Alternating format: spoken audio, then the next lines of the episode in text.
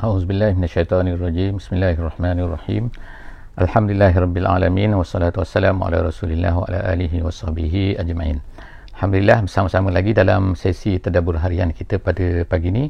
Uh, InsyaAllah hari ini kita akan bersama-sama di muka surat yang ke-88 InsyaAllah daripada surah An-Nisa ayat 60 hingga ayat 65 uh, Hari ini kita berada di 24 hari bulan Julai tahun 2021 Bersamaan dengan 13 hari bulan Zulhijjah Ataupun 14 hari bulan Zulhijjah Tahun 1442 Hijriah uh, Hari ini hari Sabtu uh, InsyaAllah uh, moga-moga Allah Subhanahu Wa Taala akan berikan kepada kita limpah kurnianya insya-Allah uh, moga-moga kita terpandu dengan Quran. Hari ini uh, kita akan bersama-sama kembali pada hari Sabtu eh sebelum daripada ini kita berhenti untuk hari Sabtu tapi hari ini kita akan mula kembali uh, bersama-sama pada hari Sabtu insya-Allah.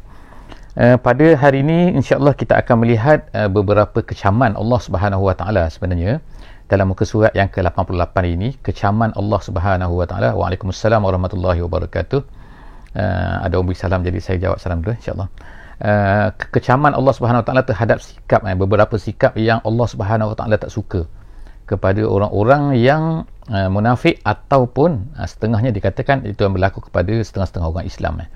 Uh, jadi uh, setengah tu maknanya ada mengatakan bahawa ini adalah perangai-perangai munafik ada yang mengatakan bahawa ini adalah bukan perangai munafik tapi perangai orang-orang yang Islam yang Allah Ta'ala nak, nak, nak betulkan eh. uh, sikap-sikap yang nak Allah Ta'ala nak betulkan uh, pada orang-orang mukmin orang-orang yang beriman, orang-orang yang Islam sendiri.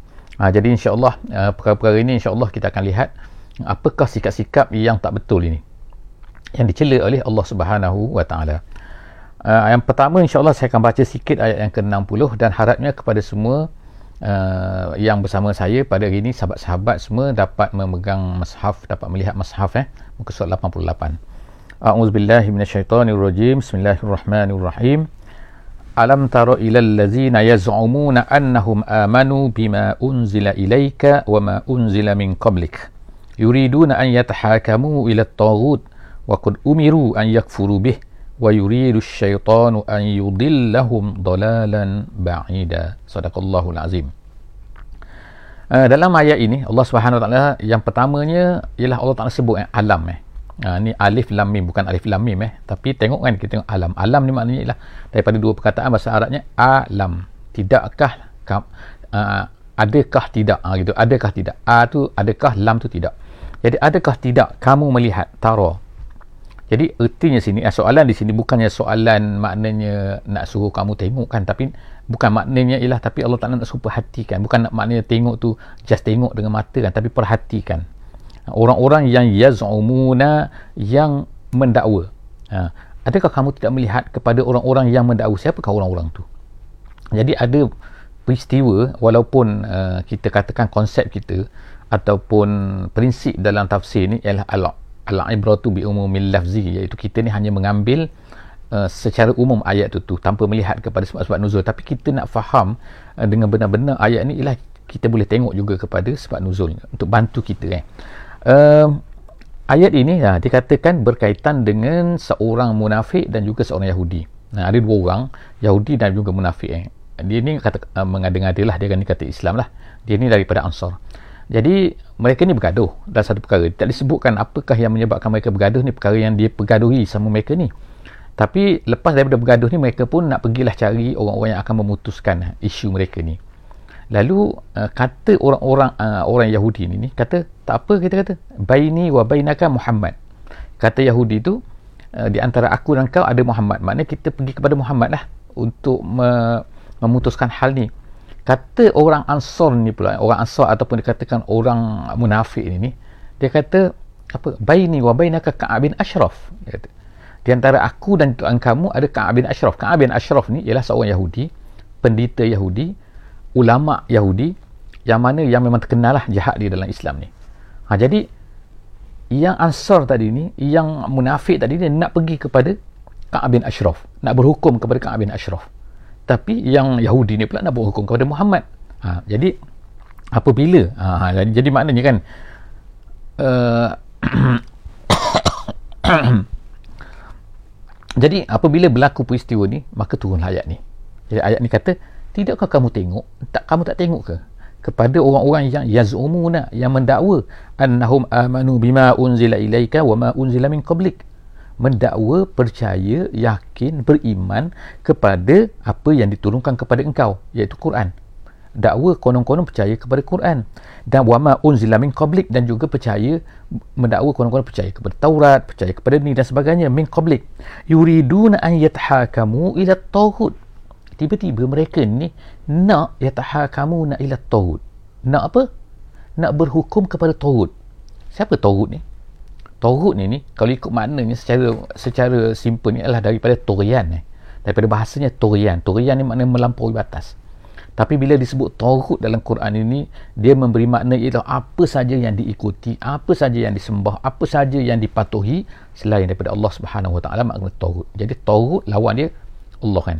Jadi orang kafir, orang tak nak beriman, dia ni biasanya akan pergi kepada tauhid. Apa-apa yang disembah selain daripada Allah, tak kira lah berhala ke, tak kira lah manusia ke, maka kalau dia tu disembah, diikuti, dipatuhi selain daripada Allah Taala melawan perintah Allah Taala, maka dipanggil sebagai tauhid. Eh, kalau tak mengikut kalau ikut apa yang disebutkan oleh Allah maka tak mengikut tahu dan kita panggil ulil amri dan sebagainya sebelum daripada ini jadi Allah Taala sebut mereka ni nak berhukum kepada tauhid. Ka'ab bin Ashraf tu makna tauhid tu eh. Waqad umiru an yakfuru bih sedangkan sedangkan kita ini ha, mereka ini telah disuruh supaya jangan yakfuru bih supaya kufur kepadanya kufur maknanya jangan mematuhinya jangan ikut perintahnya jangan patuh kepada tauhid. Tiba-tiba dia ni nak nak ikut tauhid pula. Ha waqad umiru sedangkan mereka tu dah disuruh diperintahkan supaya yakfuru bit tauhid. Ha, yakfuru bih. Wa yuridu syaitanu an yudillahum dalalan ba'ida. Jadi Allah Taala beritahu yang ni syaitan syaitan memang ingin yuridu syaitan memang syaitan tu ingin untuk menyesatkan kamu. Ingat ya syaitan ni kalau tak boleh sesatkan kita tak senang. Dia memang kerja dia nak sesatkan manusia nak sesatkan anak Adam ni. Jadi Allah Ta'ala ingatkan eh jangan kamu ikut mereka tu ikut syaitan tu. Maknanya berhukum kepada Tawud ni termasuk dalam ikut syaitan tu. Maknanya syaitan dah berjaya dah tu. Yudillahum menyesatkan kamu dolalan ba'ida kesesatan yang sangat-sangat jauh anil haqi dalam jalan lain kata iaitu jauh-jauh daripada apa jauh daripada kebenaran maknanya kalau boleh nak heret kita ha, syaitan ni daripada benda-benda yang betul ni Ha, jadi oleh kerana itulah ini adalah konsep pertama yang sepatutnya ada di dalam orang-orang yang beriman iaitu apa? Tidak boleh berhukum kepada tauhid. Tak boleh berhukum kepada selain daripada apa yang telah ditetapkan oleh Allah Subhanahu Wa Taala. Kalau kita pada hari ini kita ada Quran depan kita, kalau kita berhukum kepada selain daripada Quran, ertinya kita telah berhukum kepada tauhid. Dalam perkara-perkara yang tidak diizinkan oleh Allah Subhanahu taala lah. Artinya dalam perkara yang Allah taala dah tetap dah dalam Quran maka kita mesti mengikut apa yang telah ditetapkan oleh Allah Subhanahu taala yang clear mestilah. Kalau tak bermakna apa? Bermakna kita ni berhukum kepada tauhid. Jadi jaga-jaga eh. Sedangkan kita telah disuruh supaya kufur kepada tauhid ni seterusnya wa iza wa iza lalahum jadi Allah Taala sebut lagi perangai mereka ni ha, perangai orang-orang ni kan setengah-setengah daripada orang-orang yang beriman ni lah kan dia katakan beriman ni jadi dia kata apa? Wa iza qila lahum ta'alu. Apabila dikatakan kepada mereka ini ni, ta'alu, ta'alu datanglah. Ha. Ila ila ma anzalallahu wa ila rasul kepada apa yang telah diturunkan oleh Allah. Artinya Quran lah. Maka bila diajakkan kepada Quran, diajak kepada hukum Quran, wa ila rasul dan kepada rasul iaitu kepada sunnah lah kita pada hari ini kan. Apabila diajak kata jom, jom marilah kita ikut Quran dan kita ikut sunnah, ra'aita kamu akan melihat. Ha, jadi ni perangai orang munafik lah yang Allah Subhanahu Wa Taala sebutkan. Eh. Uh, jadi uh, jangan lupa insya-Allah tolong beri respon eh tentang suara eh. Kalau ada masalah suara eh. Kalau terang uh, tolong maklumkan terang eh. Takut ada masalah suara. Eh. Jadi kita tengok balik sini kan. Sifat orang munafik yang Allah Taala sebutkan di dalam ayat ini iaitu kamu akan melihat apa? Melihat mereka ni ra'aita eh? Wa idza qila lahum ta'alu ila ma anzalallahu wa ila rasul ra'aital munafiqin. Kamu akan dapat melihat orang-orang munafik ni ni orang munafik ni apa dia? Ra'aital munafiqin. Yasudduna anka sududa. Mereka ni ni yasudduna yasudduna ertinya ialah menghalang menghalang menghalang menghalang ataupun uh, dalam setengah tafsir kata yu'riduna makna berpaling. Uh, bukan berhalang tapi berpaling makna tak mau enggan. Ha, yu'riduna yasudduna angka daripada kamu. Yu'riduna angka mereka ni berpaling daripada kamu enggan untuk mengikut apa yang kamu ajak ni ni angka sududa dengan sesungguh-sungguh berpaling tak mau betul-betul. Jadi Allah Subhanahu taala tak sebutlah sini uh, apa ni adakah maksud sini ialah uh, orang yang bersifat begini tu orang munafik ataupun orang munafik bersifat begini jadi kalau ikutlah zaman tu ha, maknanya zaman tu makna tak adalah dilabelkan orang ini munafik orang munafik munafik kan. Tapi Allah Taala sebutkan secara uh, direct bahawa bersifat inilah sifat orang munafik inilah sifat orang munafik inilah sifat. jadi maknanya apabila ada orang-orang yang macam tu jadi mereka pun automatically lah kan clear lah oh munafik lah ni. Sebab apa? Sebab tu yang orang ya sudu nah ha, gitu macam tu kan.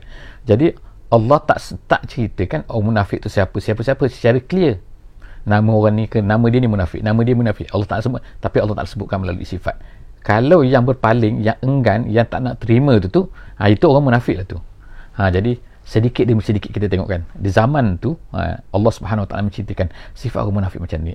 Eh, ha, ni orang munafik akan berkata macam ni. Jadi mereka takutlah selepas daripada tu mereka takutlah nak nak yasuduna ni yu'riduna berpaling tidak mahu menerima apa yang ditetapkan oleh Allah dan Rasul. Kenapa? Dah cerita ha, orang orang munafik akan macam ni. Ha, jadi kita pun kena ingatkan kembali kan pada hari ini kita ingatkan ayat-ayat macam ni kepada orang-orang yang beriman orang-orang kita semua kan supaya kita kena ingatkan. Kalau kita tak nak tu maknanya itu ada tanda-tanda sifat munafik kan. Ada sifat-sifat munafik pada kita. Jadi jaga-jaga insyaAllah moga-moga uh, kita ni kan jangan tercampak kan dalam dalam keadaan macam tu. Ha, dalam sifat-sifat macam tu. Kenapa? Inilah sifat-sifat orang munafik. Tak mahu kepada undang-undang Allah SWT ketetapan Allah Subhanahu wa taala. Fa kaifa iza asabathum musibah. Jadi kemudian Allah Subhanahu taala sebut kat sini ialah satu andaian ni satu keadaan ni satu keadaan cuba kamu fikir. Kamu fikir orang-orang yang ni, ni orang-orang yang munafik tadi ni orang yang berperangai munafik tadi ni yang perangai macam tadi ni ni mereka ni fakaifa agak-agaknya lah eh.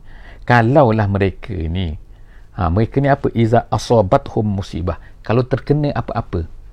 Ha, terkena apa-apa bima qaddamat aidihim dengan sebab kekufuran mereka dengan sebab kemunafikan mereka dengan sebab kekuf dengan sebab maksiat mereka itu tu adakah kalau kena apa-apa oleh kerana kemunafikan mereka itu kerana kekufuran mereka itu kalau terkena apa-apa kalaulah tu. Dan kemudian mereka ni perlu kepada kamu. Jadi mereka pun akan datanglah kepada kamu konon-konon lah kan adakah mereka akan berpaling juga? Sama sebagai mana berpaling. Jadi Allah Ta'ala buat pertanyaan di sini kan. Pertanyaan mereka ni ni apabila Allah Taala tetapkan satu undang-undang satu ketetapan mereka tak nak.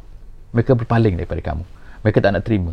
Tapi kalau kena apa-apa nanti kalau mereka ni perlukan kepada kamu mereka datang kepada kamu adakah bila kamu kata sesuatu benda mereka akan berpaling juga ha, ini Allah Ta'ala bertanya. Jadi Allah Ta'ala sebut ni fakai fa'iza asabathum musibah bila terkena satu-satu perkara kepada mereka bima qaddamat aidihim dengan sebab perbuatan mereka itu kekufuran mereka itu kejahatan mereka itu summa ja'uka yahlifuna billah. Ha, nanti mereka tu datanglah tu. Ha, yahlifun ini uh, ulama tafsir kata adalah atof kepada yasudduna. Maknanya kalau tadi yang yasudduna perangai mereka adalah enggan tak nak terima jadi sekarang ni adakah mereka ni tak nak juga ni summa yu ja'u kan adakah mereka tak akan datang kepada kamu nanti mereka akan datang ni Ha, tadi tak nak. Sekarang ni datang kepada kamu pula. Tak malu kan. Ja'uka yahlifuna billah in aradna illa ihsanan wa taufiqa. Mereka akan kata apa? Mereka akan datang lah nanti. Bila dah perlu kepada kamu, mereka akan datang. Mereka kata, oh, dia kata mereka yahlifuna. Mereka, yang pertama sekali Allah Ta'ala sebut, mereka akan bersumpah dengan nama Allah Subhanahu Ta'ala. Yahlifuna billah. Maknanya, akan katalah, ya demi Allah, wallahi, tallahi, billahi. Mereka akan bersumpah kan macam-macam lah ni mereka bersumpah dengan nama Allah in aradna illa ihsanan wa taufiqa mereka kata apa nanti mereka kata yang pertama bersumpah yang kedua mereka akan kata eh tadi tu kami hari tu kami yang tak nak dengar tu kami tak nak terima tu tu sebenarnya ada sebab. Ha, sebab apa mereka kata? Oh sebab dia kata ihsanan. Sebab kami nak cari perdamaian kami nak berbaik kami nak ambil hati orang kafir tu. Ha, inilah pandailah mereka kan maknanya kita kata yang berbelit-belit lah. Dulu lain sekarang lain kan. Ha, dulu memang tak nak betul-betul. Sekarang ni dah tiba-tiba dah dah terkena apa-apa kan dah perlukan kepada kamu mereka pun ha, maknanya kita kata lidah bercabang lah dalam bahasa Melayu kan maknanya kan sekali cakap macam tu sekali macam tu bila tak perlu ha, bila keadaan biasa macam ni tapi bila kena perlukan kepada nak, kamu Ha, adalah tu mereka kata kan. Oh kami dulu uh, sebenarnya ihsanan wa taufiqah. Sebenarnya nak cari taufiqah tu kata tafsir kata ta'lifan. Ha, ta'lifan bainal khasmaini. Sebab nak ambil hati lah. Ha, konon-kononnya nak ambil hati tu orang-orang Yahudi tu dan sebagainya kan. Ha, tu adalah alasan. Jadi nak maknanya sini apa kan? Kita akan tengokkan bahawa orang-orang munafik ni banyaklah beralasan dia. Ha, sekali macam ni, sekali macam ni kan. Jadi Allah Taala kata sebut lagi sebut cerita lagi kan ulaikal lazina ya'lamullahu ma fi qulubihim. Sekarang ni mereka ni beralasan, beralasan ni zahir lah kan eh, zahir kan. Jadi Allah Taala kata apa sini ulaikal lazina ya'lamullahu ma fi qulubihim. Mereka semua ni ni Allah Taala tahu apa yang ada dalam hati mereka tu. Eh apa yang hati mereka Allah Taala tahu. Mereka ingat Allah mereka boleh sembunyikan. Mereka boleh sembunyikan daripada manusia eh. tetapi daripada Allah Taala mereka boleh sembunyikan tak boleh jadi Allah Taala kata Allah Taala kata sini ulaikal lazina ya'lamullahu ma fi qulubihim Allah Taala tahu apa yang ada di dalam hati mereka fa'rid anhum oleh kerana itu wahai Muhammad Allah Taala seru kepada kita semua Allah Taala serukan kepada kepada orang-orang yang beriman fa'rid anhum. Fa'rid mana berpalinglah dari mereka. Uh, berpaling tu maksudnya bisafhi kata tafsir iaitu dengan maafkanlah. Tak apalah maafkanlah mereka itu maknanya janganlah. Jadi Nabi Muhammad SAW kita tengokkan dalam dalam apa ni dalam di Madinah kan tak pernahlah membunuh kan, seseorang itu kerana kemunafikan mereka. Walaupun Allah Ta'ala dah sebutlah sini munafik munafik perangai dia macam ni dan sebagainya tapi Allah Ta'ala Nabi SAW tak pernah bunuh. Kenapa yang kita sebut sebelum daripada ni? Nabi pernah berkata bahawa aku tidak mahu aku ini akan dikatakan telah Muhammad telah membunuh pada sahabatnya mana orang yang berbaik dengan Muhammad ha, ada sebab orang luar tak nampak orang luar tak tahu tentang ayat Quran. Orang tua tak tahu tentang kesusahan, kesukaran, kejahatan mereka ni kan. Tapi orang dalam tu Nabi SAW merasai benda tu. Tapi Nabi tak bunuh mereka. Sebab apa? Tak nak nanti akan membawa kepada perkara yang lebih dahsyat lagi. Ha, dahsyat apa? Iaitu tuduhan. Nanti masuk dalam media, masuk dalam uh, sebagainya kan. Kalau kita zaman sekarang ni ada media sosialnya, orang akan kata macam-macam kan. Orang tak tahu hakikat sebenar. Jadi orang luar ni main tuduh kan. Tuduh sini, orang ni tuduh sini, orang ni tuduh sini. Kita, jadi orang, uh, jadi sebab itulah kita jangan buat uh, perkara-perkara yang boleh membawa kepada uh, syubhah kan uh, syubhah ataupun boleh menimbulkan kepada fitnah kan jadi di sinilah Nabi SAW telah ambil dia kata ambil keputusan itu ikut perintah Allah Subhanahu Taala fa'arid anhum maafkanlah mereka tak apa wa'izhum tapi jangan tinggalkan macam itu saja. Tapi hendaklah juga izhum. Izhum tu mana? Beri peringatan kepada mereka. Maksud beri peringatan iaitu ingatkan mereka kepada Allah Subhanahu Wa Taala. Ha, ingatkan mereka. Jadi bukan nak tinggalkan mereka, ampunkan mereka tak apa tak apa tak apa tak apa. Tapi ingat eh, ha, ingat kepada Allah, ingat ni. Wa izhum. Allah Taala kata wa kullahum dan yang ketiga. Jadi Allah Taala tiga, bagi tiga arahan kat sini kan. Yang pertama fa'arid anhum, yang kedua izhum. Dan yang ketiga wa kullahum fi anfusihim qaulan baligha. Sampaikanlah kepada mereka pada fi anfusihim iaitu fi sya'ni anfusihim. Ingatkan mereka dengan perbuatan mereka tu Ha, itu makna fi anfusihim tu. Wa kullahum kaulan baligha satu kata-kata yang sampai. Yang sampai maksud apa? Iaitu yang sampai ke hati. Yang mendalam, yang menusuk ke kalbu. Ha, maknanya cari perkataan-perkataan, carilah apa-apa kan. Ya ingatkan mereka tentang perbuatan mereka ini izhub dan beri kata-kata mereka kata-kata peringatan menusuk kalbu supaya apa? Supaya mereka ni insaf kan. Jadi maknanya kita tetap terus eh Allah Taala ajar supaya men- menjadikan mereka ni insaf eh? orang-orang yang sesat orang-orang yang jauh daripada Allah ni kan kemudian wama arsalna mir rasulin illa liyuta'a bi iznillah kemudian Allah SWT sebut lagi kan apa tujuan rasul ni diutuskan adakah hanya kamu percaya saja kan? Kemudian kamu nak taat tak nak taat terpulang kepada kamu. Jadi kita tengok kan dalam muka surat 88 ni kecil pasal taat kan tak? Taat kepada hukum Allah patuh kepada hukum Allah uh, uh, mengikuti apa yang ditetapkan oleh Allah Subhanahu Wa Taala dan sebagainya. Ha, jadi kita tengokkan bahawa dalam muka surat ini muka surat ketaatan lah kita katakan. Ketaatan. Jadi Allah Taala sebut sini ha, kami wa ma arsalna min rasulin kami tak utuskan min rasulin rasul melainkan liyuta bi iznillah tujuan dia adalah untuk supaya ditaati. Bukan tujuannya hanya untuk dilihat saja untuk disayang-sayang saja kan. Untuk di apa ni di apa ni kita kata oh uh, apalah bersama-sama saja dengan nabi kan. Tak untuk ditaati.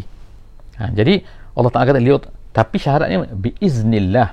Biiznillah tu makna dengan izin Allah. Apa maksud dengan izin Allah ha, ha, kata mujahid ha, seorang tabi'in eh ha, seorang tabi'in ya, yang apa ni yang belajar yang masyhur dalam tafsirnya dia kata bi, biiznillah maksudnya lah iaitu ialah uh, maksudnya ialah uh, janganlah kamu taat rasul ini melainkan ha biwifqatillah jangan itu dengan dengan keputusan daripada Allah Subhanahu Taala. Maknanya kalau Allah Taala suruh memanglah Rasul tak akan menyuruh kepada satu benda yang tu. Tetapi maknanya katanya iaitu dengan arahan daripada Allah. Ha, setengah tafsir kata biiznillah maksudnya ialah bi amrillah. Ha, itu apa dalam dengan suruhan Allah. Maknanya suruhan Allah lah yang menyuruh kita taat kepada Rasul.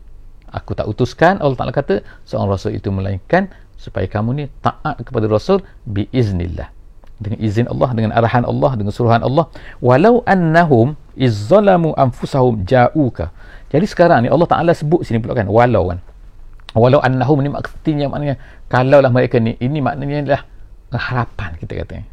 Harapan agar orang-orang yang melakukan perbuatan-perbuatan tadi itu supaya apa? Supaya bertaubat eh bertaubat kepada Allah Subhanahu Wa Taala. Jadi Allah Taala kata kalaulah annahum izzalamu anfusahum kalaulah mereka ni yang mana tu? Ketika mereka dah zalim diri mereka tu iaitu apa? Apa yang zalim diri mereka tu? At-tahakum ila tawud tadi tu. Mereka ni dah menzalimi maknanya mereka tak nak ikut perintah rasul ha, mereka ni tak patuh perintah rasul sedangkan rasul itu diutuskan oleh Allah uh, supaya dia taati. Tiba-tiba mereka ni tak buat macam tu. Mereka ni tak kepada tawud juga. Tapi Allah Ta'ala kata kalaulah mereka ini ha, gitu kan? Annahum izzalamu apabila dah menzalimi diri mereka dah buat macam tu tu kemudian ja'uka fastaghfirullah kemudian mereka itu bertaubat. Ha, jauhkan tu datang maknanya datang. Kalau kita sekarang bukan datang lah kan eh? Ha, walaupun ha, nanti ada satu cerita ha, yang menarik kalaulah eloknya macam tu lah kan itu itu mereka datang kepada kepada Rasul. Maknanya ialah mereka ni kalau zaman Nabi tu Nabi ada jadi mereka datang kepada Nabi jauhka fastaghfirullah dan mereka tu istighfar kepada Allah. Bukan istighfar kepada Nabi kan. Tapi maknanya uh, bertaubatlah kepada Allah Subhanahu wa taala. Kemudian wastaghfara lahumur rasul. Dan kemudian rasul pula tu tolong bantu mereka untuk uh, muka-muka Allah Taala akan mengampunkan kamu gitu kan. Fastaghfara Allah. Rasul tu meminta ampun untuk kamu, untuk kamu pula kan kepada Allah tapi eh wastaghfara lahumur rasul. Rasul itu meminta ampun untuk mereka uh, lahum kepada Allah Subhanahu wa taala. Kalau lah macam tu lawajadullaha tawwabar rahima. Allah Taala kata nescaya mereka akan dapati Allah itu Maha Tawwab dan juga Maha Rahim. Allah ni ni bukan nak nak dendam mereka, bukan nak nak kalau mereka ni bertaubat, kembali bertaubat, Allah Taala akan terima taubat mereka. Selama lagi belum sampai ke halkum lah kan selama mana belum Nabi kata naik matahari daripada sebelah barat. Ha, jadi kalau mereka ni bertaubat Allah Taala akan terima taubat mereka. Mereka nescaya akan dapati bahawa Allah ni Maha Taubat, Maha Taubat dan juga Maha Rahim sayang kepada hamba-hamba ni dalam satu kisah ha, ni yang menarik yang yang tu yang saya cerita kisah ni masyhur yang berlaku kepada Utbah. Ha, ada seorang ni kan ini bukan sahabat bukan tabi'in kan tapi cerita ni akhir dah kan eh. tapi cerita ni masyhur iaitu ada seorang sahabat diceritakan oleh Ibnu Kathir eh, di dalam tafsirnya seorang bernama Utbah dia ceritakan dia berada di uh, kubur Nabi wasallam di tepi kubur Nabi. Tiba-tiba datanglah seorang badui pada masa itu mungkin dia boleh kenal kan eh bentuk orang badui itu. Orang badui itu datang dan kemudian orang badui itu uh, telah maknanya istighfar kepada Allah Subhanahu Wa Taala dan meminta meminta berkata assalamu alayka ya Rasulullah. Jadi maknanya kubur kan tepi kubur tu dia mengucapkan Assalamualaikum ya Rasulullah kemudian tu ya Allah aku telah buat macam ni buat macam ni macam, macam ni ampunlah tolonglah minta ampun untuk aku juga ya Allah ya Rasulullah dia katakan aku bertaubat kepada Allah dah kata aku tak nak buat lagi dan sebagainya Lalu siapa? Badui ini membacakan ayat ni. Ha, itu cantik kan? Cantik kan? Iaitu macam walau annahum izzalamu anfusahum lawa apa ni ja'uka fast kalaulah mereka ini selepas daripada mereka itu telah menzalimi diri mereka lalu mereka datang kepada Nabi lalu mereka ni istighfar kepada Allah dan juga meminta kepada Nabi itu tu supaya tolong ampun tolong meminta ampun kepada kan. Bantu mereka nak ampunkan ke, untuk kamu mereka ni juga ni. Nescaya Allah Taala kata la wajadullaha tawwabar rahimah lelaki tu baca ayat ni best kan lelaki tu baca ayat ni. Lalu lelaki tu pun selepas tu beredar tinggalkan tempat tu tinggalkan daripada kubur Nabi. Jadi Syekh Utbah ni kata aku tiba-tiba terasa mengantuk ha, dia pun tertidur bila dia tertidur situ dia mimpi dia mimpi Nabi SAW datang kepada dia ha, datang kepada dia dan kemudian memberitahu dia kata Allah Subhanahu Wa Taala telah mengampunkan dosa orang Badui tadi tu. Masya Allah kan. Ha, jadi Syekh ni pun bangunkan diri cari. Dia kejar. Kejar apa kan? Jadi sebab apa? Sebab arahan daripada Nabi tu tolong pergi beritahu kepada Badui tadi tu bahawa Allah Ta'ala telah mengampunkan dosa dia. Jadi Masya Allah kan.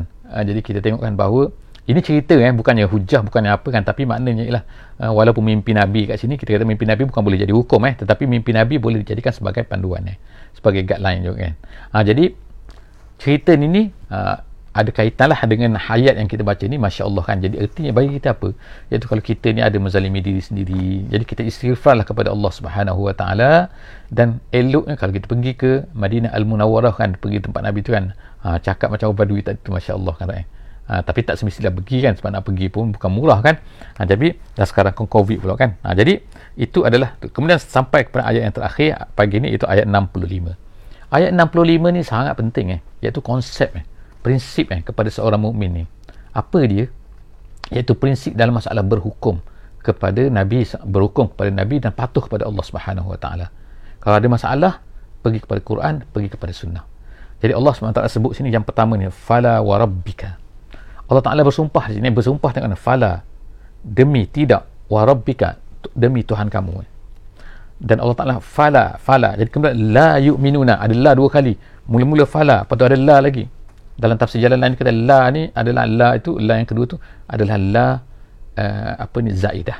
Maknanya dari segi nahunya uh, ada sebab dia dari segi balarahnya kan tapi dari segi nahunya itu zaidah. Uh, sebab kalau ikut la la dua kali maknanya dia ya kan? Tapi la satu jadi okey.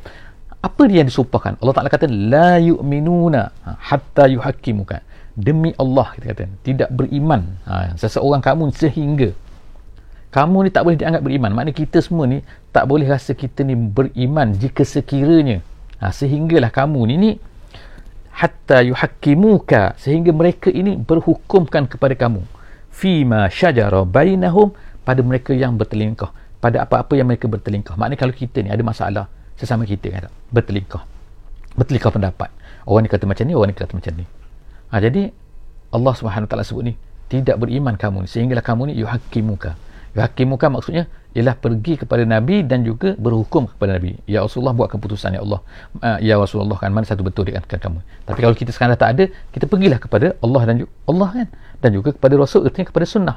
Mana refer lah kepada Quran, refer kepada sunnah. Bukan bergaduh saja kan kemudian keputusan tak nak ikut Quran, tak ikut sunnah.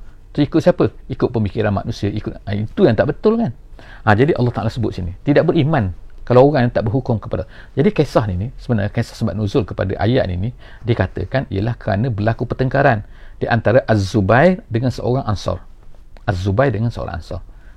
Jadi bertengkar masalah air eh, berebut air kan? Jadi Nabi Nabi itu maka mereka pun mengadaplah kepada Nabi. Mengadap kepada Nabi Nabi Nabi pun buatlah keputusan. Iaitu apa? Iaitu yang menangnya dalam kes ni adalah Az-Zubair. Tapi orang Ansar tadi tak puas hati. Dia kata dia tak puas hati lah dia pun ah. dia kata kau ni memang ada ni lah kan ada favor dengan ni sebab uh, sepupu kau ni. Sebab Azubai tu ialah uh, sepupu kan. Ha, gitu kan. Jadi dia kata apa popek-popek? Jadi maknanya lah uh, jadi leteran ini tak puas hati ni ni maka turunlah ayat ni. Ha, jadi ayat ni ni dikatakan turun kepada dalam kes ni. Walaupun adalah pendapat-pendapat lain sikit kan tapi kita tahu cerita ni maknanya ialah apa? Orang yang tak puas hati dengan keputusan Rasulullah sallallahu alaihi wasallam. Ataupun tak mahu menghadapkan kepada Quran dan juga kepada sunnah. Jadi Allah Taala kata fala wa rabbika. Demi Tuhan mereka ini tidak beriman. Sehinggalah mereka ini berhukum kepada engkau ya Rasulullah ya Nabi Allah kepada engkau wahai Muhammad. Sehingga mereka berhukum kepada engkau wahai Muhammad fima syajara bainahum pada perkara-perkara yang mereka bergaduh padanya. Mereka bertengkar padanya summa la yajidu fi anfusihim harajan. Maknanya kalau sekadar berhukum kepada kau cukup. Tak cukup lagi. Bila Nabi SAW dah buat keputusan fi ma anfusihim harajan. Summa la yajidu fi anfusihim harajan. Hendaklah tak ada dalam hati mereka ni harajan. Harajan maknanya dayyikon syakkon ah, dayyikon ni kata sempit. Sempit hati maknanya tak puas hatilah bila kau dah buat keputusan maknanya keputusan tu daripada Allah Subhanahu Wa Taala. Maknanya ialah mereka mesti terima kemudian Allah Ta'ala kata mimma qadaita dengan apa yang engkau butuhkan wahai Muhammad wa yusallimu taslima. Dan hendaklah mereka ni sepatutnya menyerah dengan menyerah inqad yang qadu li hukmika. Patuh sepatuh-patuhnya konsep ini adalah penting untuk kita iaitu apa? Bagi kita apa-apa saja keputusan daripada Allah dalam Quran apa-apa saja keputusan yang clear daripada hadis Nabi sallallahu alaihi wasallam hendaklah kita ikut. Siapa yang tak ikut maka bahaya. Kenapa mungkin terkena kepada ayat ni iaitu apa? La yu'minuna. Tidak beriman. Adakah kita ni kena cek diri kita telah beriman ataupun tidak? Jika sekiranya kita masih lagi ada perasaan syok apa-apa? Hukuman Allah ketetapan Allah. Jadi apa-apa saja ni kita kata contohlah kata masalah menutup aurat. Ha, kalau kita ni kan tutup aurat kita ni perempuan laki tak kisah kan? Tutup aurat kita tak puas hati. Kenapa kena kenapa ni mana ada syok kan? Sedangkan benda tu telah diputus. Putus clear lah kan? Dalam di kalangan ulama Islam di kalangan Quran hadis dan sebagainya kan? Jadi mana kalau kita rasa syok lagi tak setuju lagi maka kita cek lah iman kita kan? Ha, itulah maknanya. Wallahu alam bisawab cukup cukup setakat saja insyaallah untuk pagi ni. Aku qauli hadza wa astaghfirullahalazim li wa lakum. Jazakumullahu khairan semua yang masih tetap bersama-sama dengan uh, kita uh, dalam sehingga muka surat 88 pada kali ini insyaallah eh. Jadi untuk peringatan juga eh kepada semua kepada semua eh yang nak mengikuti. Kita sebenarnya telah ada daripada muka surat muka surat uh, 300 muka surat 348 eh sehingga akhir mashaf daripada 348 sehingga akhir mashaf dan kita telah mula kembali daripada 1 sekan sampai 88 jadi insyaallah kan semua uh, sahabat-sahabat semua yang nak mengikuti kita ada dalam MP3 kita ada dalam Telegram eh group yang khusus uh, apa ni men- men- meletakkan semua MP3 MP3 daripada muka surat 348 sehingga 604 dan kemudian daripada 1 hingga 88 hari ini insyaAllah. Jadi jangan lupa saya bawakan kepada sahabat-sahabat semua. Aku lukau lihat astagfirullahalazim wa lakum. Esok tak ada insyaAllah esok hadis Riyadus Salihin daripada pukul 5.25 pagi. insyaAllah eh. awal eh. Sangat awal eh. Sangat awal. Kerana waktu di sini kami ni lebih awal sikit eh. Satu jam lebih awal daripada uh, Semenanjung uh, Malaysia. Wallahu a'lam bissawab. Assalamualaikum warahmatullahi wabarakatuh. Bismillahirrahmanirrahim. Wala asri innal insana lafi khusr illa allazina amanu wa amilus solihat wa tawasaw bil haqqi wa tawasaw bis sabr.